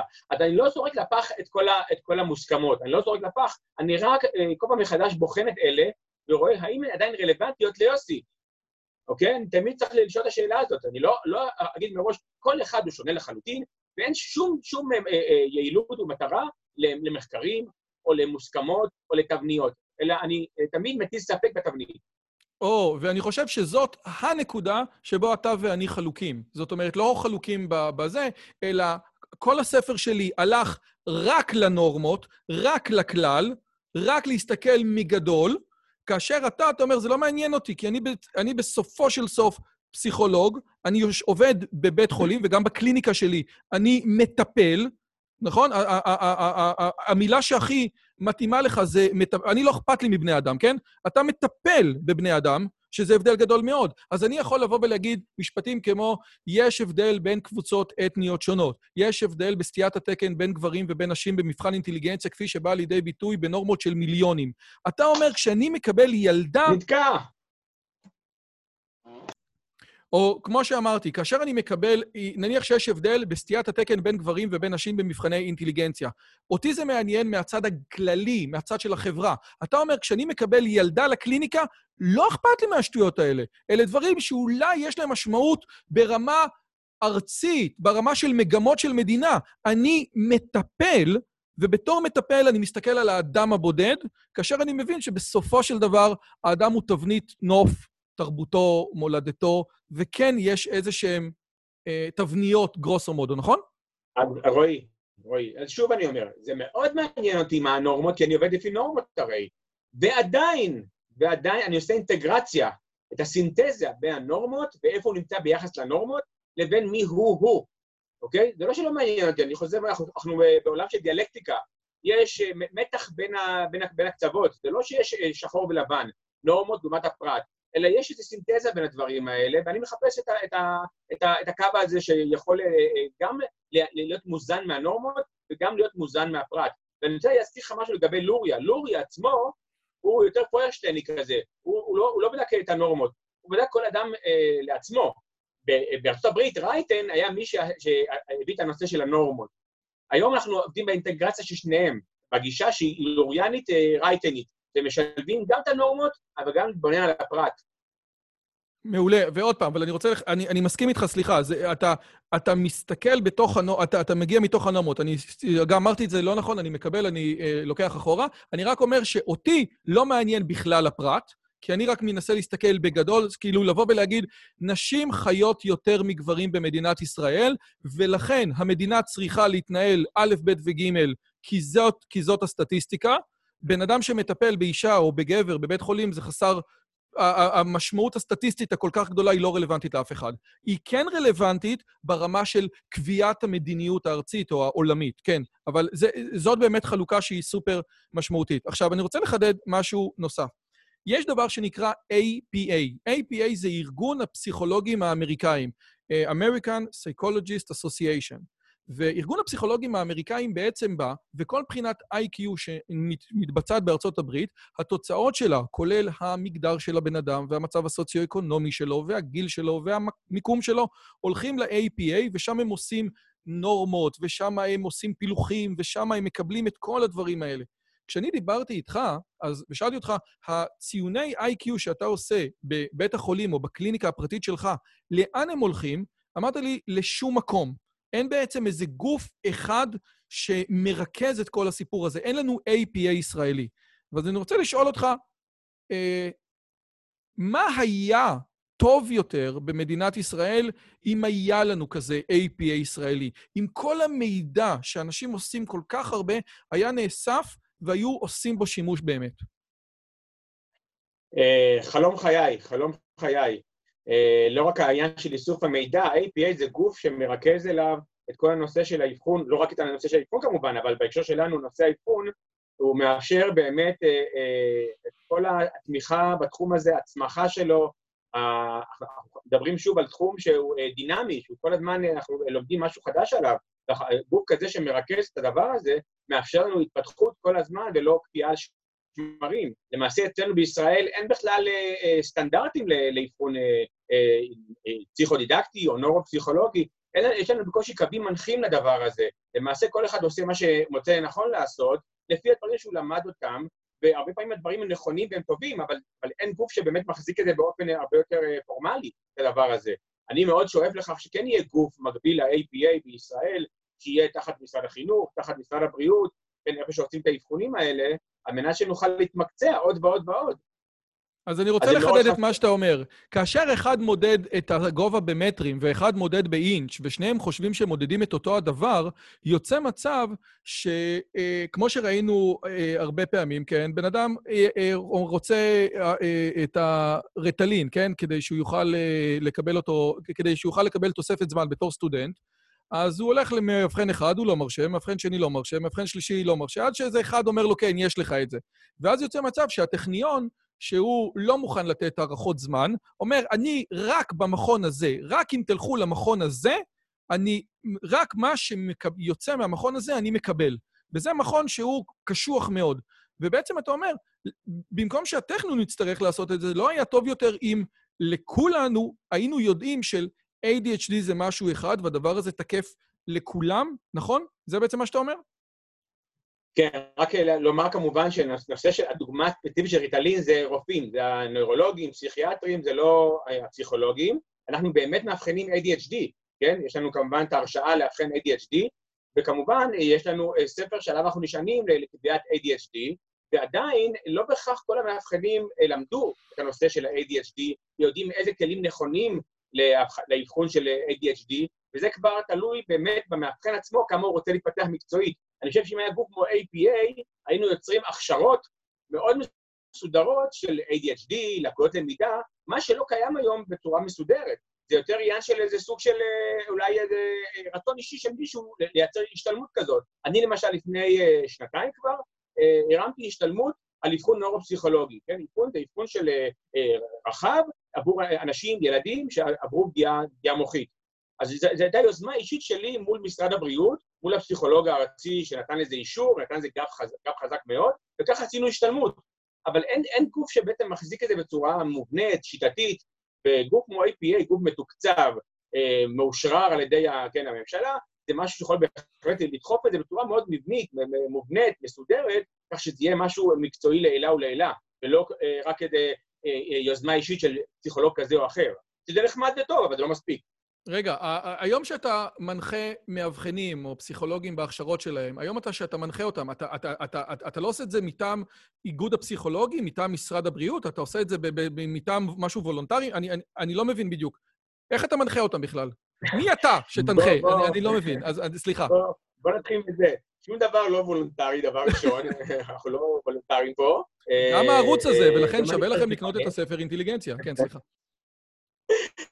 אה, אבל אני, אני מדריך בשני מקומות, בציבורי, בתוך בית החולים או כל מקום אחר שהייתי בו לאורך השנים, אני מדריך שם מתוקף היותי איש אה, מקצוע שם, אוקיי? ואני מקבל משכורת, שכר על זה כמובן, ואני מדריך אה, הרבה מהמתמחים, ומכין אותם למבחני מומחיות, אבל אני גם מדריך במגזר הפרטי. אנשים פונים אליי, מתמחים פונים אליי כפרטי, כי הם רוצים את, ה, את הידע הזה, להעביר אבחונים טובים יותר, כי הם רוצים להיות מוכנים למבחן המומחיות שלהם, אז זה כבר פרטי, זה משהו אחר, זה בקליניקה שלי, אוקיי? אבל זה לא כחלק ממשהו גבוה יותר. אז, אז, אז בוא תענה לי, כי אז אני לא מבין. עושה רושם שלשכת עורכי הדין אחראית על, ה, על ההכשרה המקצועית, היא כותבת את הבחינות, אולי, אולי בעצם, אתה בעצם, מה אתה רוצה? שאגודת הפסיכולוגים הייתה מתפקדת כסוג של לשכת עורכי הדין, שבחינת ההתמחות, הרי יש בחינת התמחות, נכון? הייתה כזאת שהיא... ודאי. אה, אה, הייתה כזאת שהייתה יותר ריגרוזית, יותר מדויקת, עבור כולם אותו הדבר? איך בחינות ההתמחות היום? כאילו, במה בחינת ההתמחות של פסיכולוג כדי לקבל את המספר שונה מבחינת ההתמחות של עורכי דין? אוקיי, okay, קודם כל תן לי לומר לך משהו לגבי הפסיכולוגים. יש לנו אה, כמה גופים מאוד רלוונטיים, זה לא שאנחנו חיים באיזה ריק, אוקיי? אני דיברתי על זה שהיה לנו גוף אבחון, אבל אצל הפסיכולוגים יש את אה, מועצת הפסיכולוגים, גוף אה, סטטטורי, אני חבר במועצת הפסיכולוגים, אה, כמו שאמרתי, הפסיכולוג הארצי אה, גבי פרס, איש מצוין שהוא מוביל את, ה, את, ה, את הפסיכולוגיה בארץ, ולידו יש את אה, פרופסור רחל לוי שיף, שהיא ראש מועצת הפסיכולוגים, ויש את ההסתדרות הפסיכולוגים, זה עוד גוף אה, מצוין שפועל למען קידום המקצועיות של הפסיכולוגים בישראל, ויש ועדות לכל סקטור בפסיכולוגיה, יש פסיכולוגיה קלינית, אני פסיכולוג שיקומי כזכור לך, יש חינוכית, וכן הלאה וכן הלאה, יש גם ועדה מקצועית. כלומר, יש גופים שפועלים לטובת הנושא, כן? אבל זה לא אה, נעשה בצורה מספיק מובנית. דרך אגב, הוועדה המקצועית היא אכן התנדבותית לחלוטין. היא אכן התנדבותית, ולכן אין לה מספיק אה, משאבים אה, לפתח את התחום כפי שהם היו רוצים לפתח, והם עושים המון עבודה על מנת לקדם את התחום שלנו. נושא האבחון הוא חלק ממה שהם עושים שם, אבל הוא לא נעשה שוב בצורה כוללנית אה, אה, מספקת מבחינתי, אוקיי?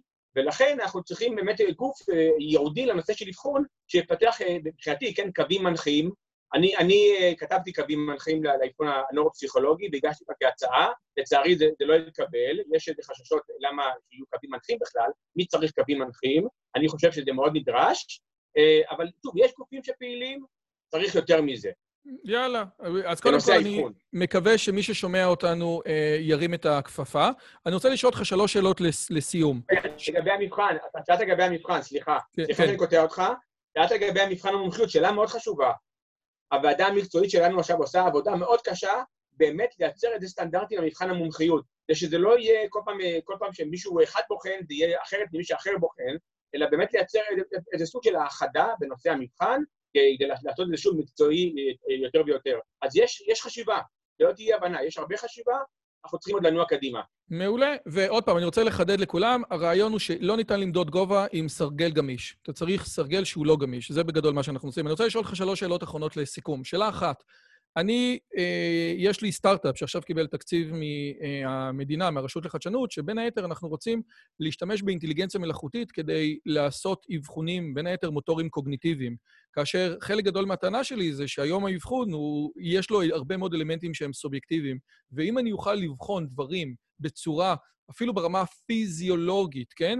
אני אוכל לקבל מטריקות שהן יותר אובייקטיביות. אז קודם כל, כנראה שמה שאני עושה עכשיו, הרי האידיאל שלי זה להפוך אותך למובטל. אבל אה, אתה, מה אתה אומר על השילוב של בינה מלאכותית בתוך הרעיונות האלה של, של אבחונים, כאשר הם מודדים מטריקות פיזיולוגיות או נוירופיזיולוגיות? אז קודם כל אני אגיד לך, ברמת האידיאל שלי, אני מאחל לך המון הצלחה, כי אני בעד בסופו של דבר שהלקוח שלי, מי שפונה אליי, יקבל את השירות הטוב ביותר. ואם הדרך שלך תפיק את התוצאות הרצויות, אני, אני מבסוט מזה. תאמין לי או לא, אפילו אם זה פוגע בהכנסה שלי תהיה בסדר, אני אמצא דרך אה, להכניס כסף לעצמי. אבל זה באמת חשוב לי הרעיון הזה שאנחנו נהיה מקצועיים טוב ביותר. אבל כמו שאמרתי לך, אה, לא מספיק את המחשב הטוב ביותר. גם היום אנחנו משתמשים בכלים ממוחשבים. אנחנו יותר ויותר נכנסים לעולם הזה, משתמשים בכלים ממוחשבים, ועדיין זה לא מספיק, כי צריך שיהיה אדם מאחורי המחשב שיפענח נכון את הדברים. אז בינה מלאכותית היא צעד קדימה, אנחנו רוצים באמת איזו ישות שמצליחה באמת לעשות את התהליך הפרשני ברמה הגבוהה יותר מאשר מחשב גרידא. זה יהיה מרתק לראות לאן, לאן זה ילך. אני רוצה להיעזר בבינה מלאכותית כזו, כדי לייעל את התהליכים שלי, כי שוב, אני חושב שבתהליכים שלי יש את האלמנט ההומניסטי, שבינה מלאכותית יהיה לה הרבה יותר קשה לבצע את זה. כי בתוך תהליך האבחון, אפילו באבחון, אני עושה תהליך התערבותי טיפולי. אני עובד עם משפחות על הנרטיב שלהם, על החוויה של הילד, בתוך האבחון. זה משהו שאי אפשר לבטל אותו. ולכן אני חושב שבינה מלאכותית היא תהיה תמיד לצד אה, איש מקצוע, אה, בן אנוש. זה לפחות המחשבה שלי, על, שוב, על הסינרגיה ולא על אה, החלפה של אחד בשני. כן, אני רוצה לחדד את, את, את, את מה ששי אומר, כי בסופו של דבר, ה, ה, יש כאלה שאומרים, ואני מכל הספרות שקראתי מאוד מאמין, שאינטליגנציה היא סוג של תכונה נוירופיזיולוגית בתוך הבן אדם. זאת אומרת, אה, מוח של אנשים אינטליגנטים עובד ונראה שונה ממוח של אנשים פחות אינטליגנטים. ובעצם הרעיון של הבינה המלאכותית אומרת, ברמה הנוירופיזיולוגית, כן, בכמה שהקורטקס שלך דק, שזה אחד מהאינדיקציה לאינטליגנציה גבוהה, או בכמה שמהירות העיבוד, כמה שהחומרה שלך טובה, הדבר הזה, זה מה שאני יכול לתת לך. ועכשיו, כשאני אתן את זה לפסיכולוג כמו שי, אני אגיד לו, תקשיב טוב, הבן אדם הזה, מבחינת החומרה שלו, מבחינת החומרה שלו, הבן אדם הזה 100, 150 IQ. עכשיו תדע לך, מה, עכשיו תדע, בהינתן שהבן אדם הזה, החומרה שלו תקינה פיקס, בוא עכשיו תראה למה הבן אדם לא מסתדר, כן מסתדר. וזה המנגנון הטיפולי. אבל הדבר הזה ייתן לך איזושהי גושפנקה שהיום לא קיימת, אה, שהיום קיימת פחות, כי כמו שאמרנו, ה-IQ, או ציון ה-IQ, כמו ששי אמר הרבה פעמים, לא מתאר את ה-IQ האמיתי שלך. ופה, כשאתה ניגש ברמה האובייקטיבית, אתה מקבל משהו שהוא אחר לגמרי. אני מקווה מאוד שבאמת תהיה סינרגיה מפה ולשם. אז אה, קודם כל, אה, שאלה נוספת, אנחנו יודעים שרופאים, כאשר הם עושים אבחון, יש כל מיני מחקרים על זה, הם עושים את האבחון בחמש שניות, ואחרי זה כל האינטלקט שלהם וכל הזמן מושקע בלתקף את האינטואיציה הראשונית שלהם. גלדוול כתב על זה ספר שנקרא בלינק וכו'. כמה אתה חושב שאתה כמו הרופאים? שאתה מגיע, ילד מגיע, אומר איזה משהו, בום, כבר יש לך איזושהי תיאוריה, ואתה רק מנסה לתקף, כי ברור ש... עזוב, כמה... בוא, בוא תענה לי על השאלה הזאת. מעולה, מעולה. זה מתחבר למה שדיברנו קודם. אני בהחלט מתחבר לדבר הזה שיש לנו כבר את ה... הידע כל כך עמוק בתוכנו, שאנחנו כבר אה, לאחר כמה דקות כבר מתחילים אה, לראות כל מיני דברים. ולכן אנחנו צריכים להיזהר מאוד מהידע של עצמנו. אני חייב כל הזמן להטיל ספק בשיקול דעת שלי, שמושתת על הניסיון האישי שלי, שמייצר לי תבניות אפריוריות אפילו, אוקיי? אני כבר בא עם דעות אה, אה, קדומות, אני, אני כבר, אה, מהאינטק, עוד לפני שראית ילד, אני כבר, יש לי כבר כל מיני מחשבות והשערות הרי. אז אני חייב כל הזמן לנוע שוב בדיאלקטיקה הזאת בין האינטואיציה, מה שאתה קורא לו, כן, שזה בעצם כבר ידע מוקדם שיש לי, לבין מה שאני רואה בשטח, כל הזמן לנוע בתוך הטווח הזה, ובסופו של דבר באמת לבדוק שוב אחר, פעם אחר פעם אחר פעם, ובסופו של תהליך כן להגיע למשהו שהוא באמת, הוא תקף מבחינתי, שאני יכול לעמוד בבית משפט להגיד, אלה הדברים, אני עומד מאחורי זה. תקשיב, א', הלוואי על כולנו. דבר שני, שאלה עוד חוצפנית. אתה מצליח לפי זה, כאילו, בזה? אני רוצה לחשוב שכן. אה, אוקיי. אה, תשאל את הלקוחות שלי, הם מגיעים אליי, טורחים לבוא אליי מכל מקום. אוקיי, ושאלה אחרונה, כי הגענו כבר ללקוחות, אז אולי זאת בדיוק השאלה האחרונה, למרות שהייתה לי עוד שאלה. אתה, אתה, אתה יכול לעשות לי איזו הערכה פסיכולוגית? מה אתה אומר עליי? גרוע מאוד. אני אגיד לך את זה אחרי השיחה, לא... לא בפרהסיה. אני אומר לך, תגיד את זה עכשיו, ואנחנו מעלים את זה כמות שהוא לא עורך שום דבר. תגיד, הבן אדם בעייתי, אני, אני יודע, אני נשוי, אשתי יודעת, אני... אתה יפה, אתה יפה. יפה, הבנתי. אוקיי, ועכשיו, תראה, דיברנו על הבעייתיות של, ה, אה, של חוסר התיקוף בישראל, ולמרות זאת אני רוצה אולי לצאת עם הורה שרוצה לאבחן את הילד שלו לכאן ולכאן. זאת אומרת, הורה שמרגיש שהילד שלו, באמת יש לו איזושהי בעיה מהצד הקוגניטיבי, וכל הורה יודע שלא כל הילדים שלו נבראו שווים, לעומת הורה שמרגיש שהילד שלו, וואו, בצד הקוגניטיבי, כן? זאת אומרת, יש, כל, כל, כל הורה יודע, יש לו ילד עם... אם אתה בא לכל הורה ואתה אומר לו מי הילד החכם שלך ומי הילד הכי פחות חכם שלך, כל הורה יודע את זה. אז השאלה היא, ולפעמים זה בתוך הנורמה, ולפעמים ההורה מרגיש שזה קצת מעבר לנורמלי. אתה יכול לתת לי מה צריך לעשות? לא, כאילו, פה ופה, כן? כאילו, ללכת לאבחון, ללכת למחוננים. הילד עשה את הבחינת מחוננים בכיתה ב', לא עבר אותה. אבל ההורה מרגיש ש, שהוא, שהילד כן מחונן, או, או שכן מאוד מאוד אינטליגנט. אתה יכול לתת לי מה עושים אם אני שומע את השיחה הזאת ואני אומר, אוקיי, אני רוצה להוציא משהו לחיים שלי? כן, בוודאי. קודם כל, באמת, אה, אה, עיקר האבחונים הם נובעים מהמקום לא של סקרנות גרידא, אלא באמת ממקום שאתה אה, מרגיש שהילד שלך נמצא באיזו מצוקה, אוקיי? ואז אתה פונה לאבחון על מנת להבין באמת למה הוא נמצא במצב הזה ואיך אפשר לעזור לו. האבחונים הם אמורים לשמש איזה כלי משמעותי כחלק מתהליך של תנועה קדימה, אוקיי? ואז באמת אם ילד, אם ההורה רואה שלילד שלו יש קשיים תפקודיים, כן? אה, משהו ברמת הכיתה, ברמת הבית, בחוויה הנפשית שלו. האבחון הוא כלי מצוין, אה, האבחון האיכותי, הטוב, שוב, שכולל אה, מקורות מידע שונים, כולל מטלות איכותיות וכן הלאה, הוא כלי מצוין באמת לאתר את מוקדי הכוח והחולשה של הילד ולהציע תוכנית עבודה על מנת לקדם אותו. זה מעולה. לגבי העניין של נניח הקצה הגבוה יותר, אם יש הורה באמת שחושב שהילד שלו מחונן והוא לא יצליח במבחן בכיתה ב', אז האבחון בהחלט יכול לאתר את הדבר הזה, אין ספק, הוא יכול להגיע לאבחון, לעשות הערכה כזאת. אבל זה קורה פחות, זה קורה פחות. ההורים בדרך כלל מגיעים לאבחון לא כי רק הם חושבים דבר כזה או אחר, אלא כי באמת הם רוצים בסופו של דבר לדאוג לרווחה של הילד שלהם, אוקיי? אבחון זה דבר יקר. אבחון זה דבר יקר, לא צריך לבוא אליו. כן, באופן כזה קליל. יש אבחונים במערכת הציבורית, במחירים יותר מסובסדים, אבל יש לזה גם מחיר מסוים. האבחון הפרטי שמגיעים לאדם מומחה, כן, אה, מומחה, מדריך, נניח כמוני, אז זה דבר שעולה כמובן כסף, לכן צריך לשקול האם זה הדבר הנכון והאם זה מסייע להם. דרך אגב, אני עוזר להם גם להבין אם זה מסייע להם. אני לא ישר אקח אבחון, אני באמת בוחן אם באמת יש צורך המשמעותי לכך. יכול להיות שבטלפון יגידו לי משהו, אני אגיד לי, לא צריכים אבחון, צריכים טיפול. אתם, אה, קשה לו, הוא, הוא אה, נראה עצוב מאוד, הוא עבר חרם חברתי, תיגשו לעבודה, תעשו עבודה מול בית הספר, דברו עם פסיכולוג בית הספר, תעשו איזה מהלך שם, לא צריכים אבחון כרגע. אז אבחון זה צריך להפעיל שיקול דעת, כי זה המון שעות של עבודה של הילד עצמו, של ההורים, של הפסיכולוג, אה, צריך להפעיל שיקול דעת, כמו כל דבר. אגב, ילד שלא התקבל למבחן מחוננים, ואתה מגלה שהוא באמת פנומן, ואני מניח שהיה לך כזה בהיסטוריה, אתה כאילו, ההורים יכולים לחזור עם זה לאריקה לאונדון ולהגיד, הנה, זה, זה, זה כן, תיקחו אותו, או שהמבחן שעושים בכיתה ב' של משרד החינוך הוא, הוא המבחן ועל פיו יישק כל דבר?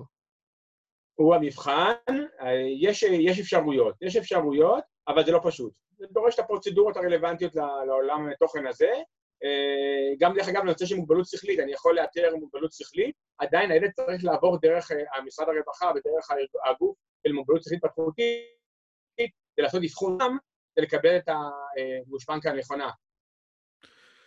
שי, תקשיב, זה היה סופר, סופר, סופר, סופר מרתק וסופר חשוב, ואני מקווה שאנשים ששמעו אותנו ייקחו מזה הלאה. אני מקווה שהרעיון הזה...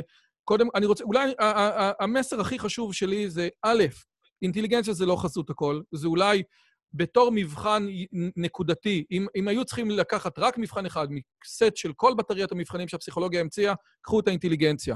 אבל הוא לא כל דבר. הוא, uh, כשמדברים על אינטליגנציה, מדברים על קורולציה של 0.6 עם Life Success, שזה גג 30 אחוז או 36 אחוז מכל ה-Life Outcome שלך. זה חלק קטן מהכל, פשוט בתור מבחן אחד הוא החלק הכי חשוב, וההבדל השני זה ההבדל בין הספר שלי ובין הטיפול שלך. אני מתעניין רק בנורמות, רק בכלל, ואתה לוקח את הנורמות ואתה אומר, בהינתן הנורמות, מה הבן אדם הספציפי, היוסי שעומד מולי, איפה הוא נופל בתוך הדברים האלה ומה אני יכול לעשות כדי לעזור לו. ואני חושב שזה ההבדל. לכן, ה, לכן הספר שלי יכול לעניין אותך בתור מדע פופולרי, והשיחה איתך מרתקת אותי, כי זה משהו ממקום שאני לא הכרתי אותו.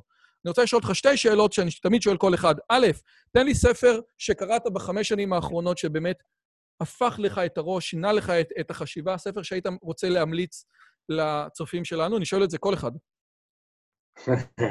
אה, אני בהחלט קורא המון ספרים, קשה לבחור אחד, אבל אה, אחד באמת האהובים עליי שאני תמיד רוצה להמליץ עליו, זה קודם כל סופר שנקרא קורט ווניגוט, מי שלא מכיר אותו מוזמן בחום לקרוא אותו, הריסת החתול, הסירנות של טיטאן, ספרים מבריקים, מבריקים שככה גורמים תמיד לי לחשוב על מי הוא האדם ולאן הוא הולך. אז את זה אנחנו נשים בתוך התיאור של הסרטון. והדבר השני, מכיוון שחלק גדול מהערוץ הזה עוסק גם בפרודוקטיביות ואיך להיות יותר יעילים, בתור פסיכולוג או נוירופסיכולוג שמבין את נפש האדם, יש לך טיפ ללהיות יותר פרודוקטיבי או יעיל? אה, אני אגיד את הדבר הכי קלישאתי, אל תדחה למחר מה שאתה יכול לעשות היום. אה, אני מאוד בעד שיש לך משימה, תבצע אותה. מי שדוחה למחר, יש לו נטייה גם לשכוח את זה ולדחות את זה למחרתיים. או כמו שאומרים, אם יש לך צפרדע לאכול, תאכל אותה עכשיו, ואם יש לך שלושה צפרדעים לאכול, תאכל את הגדולה קודם. כל כך נכון, כל כך נכון. שי, תודה רבה רבה לך על הזמן שלך, ואני מקווה שהדברים האלה ממש יעזרו. מודה לך על ההזמנה. לכבוד הוא לי, תודה רבה על ההזמנה הזאת. אני מקווה שאכן אה, זה יעזור לקהל שלנו לנוע קדימה. מי שרוצה, לנוע, מי שרוצה לנוע קדימה יותר, מוזמן לקחת את הספר אינטליגנציה, אמת הלא נעימה, ושם יראה דברים מאוד מעניינים. תודה רבה לך, שי פרנק. מי שרוצה להגיע לשי, יש בתיאור הסרטון את הפרטים ואת הקליניקה, אז הוא מוזמן לבוא ולפנות. תודה רבה ולהתראות. אם הגעתם עד לכאן, מגיע לכם כל הכבוד. אז תנו לי להגיד לכם שלושה דברים קצרים. הדבר הראשון, אם שמעתם משהו בשיחה שמעניין אתכם, שאתם רוצים לקחת הלאה, פשוט ספרו אותו לאנשים אחרים. משהו מעניין שאני אמרתי, משהו מעניין שהאורח שלי אמר, איזשהו רעיון שאתם רוצים לקחת איתכם לחיים, פשוט ספרו אותו לחבר או לחברה. זאת הדרך הטובה ביותר לזכור את הרעיונות מתוך השיחות האלה. הדבר השני, אם אתם רוצים לקחת חלק בקהילה שלנו ולפגוש ולדבר עם אנשים כמוכם, אתם מוזמנים לערוץ הטלגרם שלנו, שווה לכם מאוד. פשוט תראו עוד אנשים שמתעניינים מדברים מגניבים בדיוק כמוכם. והדבר האחרון, אם אתם יכולים, דרגו את הערוץ שלנו באפליקציית הפודקאסטים שלכם, זה יכול להיות בספוטיפיי, באפל פודקאסט או בגוגל פודקאסט, זה תהליך קצר של שתי שניות, הוא מאוד מאוד יעזור לנו להפיץ את הבשורה הלאה. שיהיה לכם כיף גדול וכיף בשיחה הבאה.